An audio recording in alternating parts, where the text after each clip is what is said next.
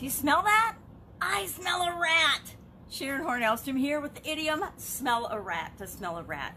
Of course, this idiom, rats for the longest time, they're, they're not really a very popular animal. I was looking around trying to find a rat. Closest I could get was a lizard or some ducks, and, and they don't really smell. Well, I guess if you step in, in a place where there's been lots of ducks, they might smell. But for the most part, they don't smell like a rat. Rats have this reputation, and they're a very unpopular animal, right? I don't know very many people that adore and love rats, at least not the like sewer rat variety, right? Or the rats that, that spread disease and plague. And for centuries, cats have sniffed out and found rats and mice and caught them and destroyed them.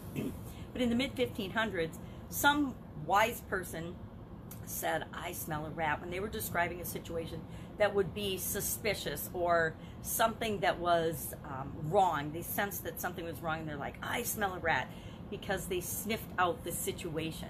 So the idiom became, or the saying became, I smell a rat, whenever you were describing something that you suspected was illegal or immoral or unethical or evil or sinful had happened, usually had happened in the past. So what does this have to do with our businesses? What does this have to do with what's going on right now in our environment? And how can you use it to grow and build and supersize your business? I want to talk about three things that came to mind as I was thinking about this idiom, as I was searching for a rat and couldn't find one in my house. I guess thankfully I couldn't find anything rat-like in my house, right? I was looking for even Mickey Mouse. I couldn't even find a Mickey Mouse. And Mickey Mouse is not a rat, not saying Mickey Mouse is a rat, but I couldn't really find anything like that. I was gonna smell my armpit, but I thought that was taking it a little too far.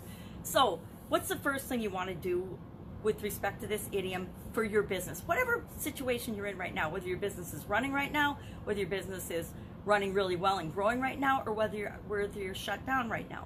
Now, certain areas are starting to open up. I was on a call yesterday, and Texas opened up everything, I guess, yesterday. They opened up a lot of things. I know the county in Texas that my mom's in has had zero cases of COVID. So they're like, why are we all totally shut down? Yep, we need to protect the, the people that are at risk, or the elderly, me included, but we can open things up. So how do you, as things are opening up, or whatever stage your business is in, what do you do to, with respect to smelling a rat, right? Number one, don't be a rat, right?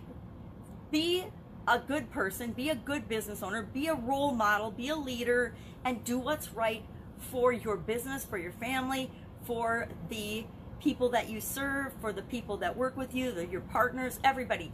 Be a person of integrity. Be the best version of yourself, and continually improving a version of yourself all the time.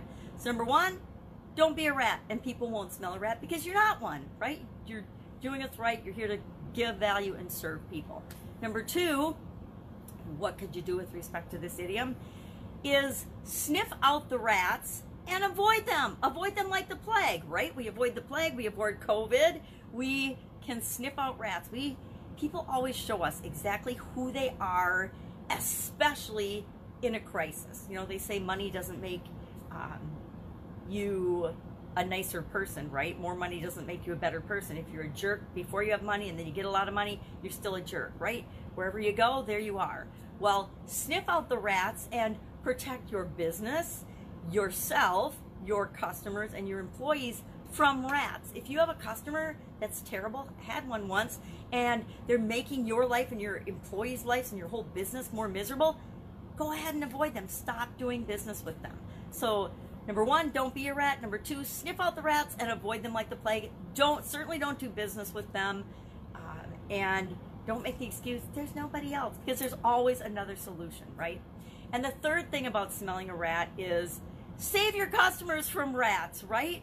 Save your customers from rats, number one, by serving them, by solving their problems, by showing up, by not hiding away when times are tough, especially in this day and age. Make sure that you're helping them with what their problems are right now. I guarantee that the problems that your customers had have now are more and different than the problems that they had thirty, sixty days ago, right? And we need to be showing up and serving them and helping them in any way that we can to save them from people that don't have their best interests at heart, that are being a little bit rat-like. So that's it today. Smell a rat. Three ways, three things to think about with respect to smelling rats. Number one, don't be a rat. Number two, sniff them out and avoid them. And number three, because you don't want to get any any diseases or rabies, right? And number three, you don't want to, to color your business activity. And number three, show up and continue to serve your people in any way, shape, or form that you have the ability to, or that you can creatively, resourcefully figure out how to, to protect them from the rats. Sit, love this idiom. I've never really thought that much about it. I'm sure I've probably used it and said, I smell a rat. Probably with my kids, my ex-husband, my my people I worked with, I don't know, because it's a very popular idiom. It's been around for centuries, right? Anything that's been around for centuries has probably impacted me and maybe you as well. So, love this idiom. Go out. Don't tell anybody they're a rat today, but sniff them out and see if you can't find them. Have an awesome day, and I will be with you tomorrow with another interesting idiom. What does it mean? Where does it come from? And how might you be able to apply it to your life and your business right now, right this very minute? Take care, and I will be with you tomorrow.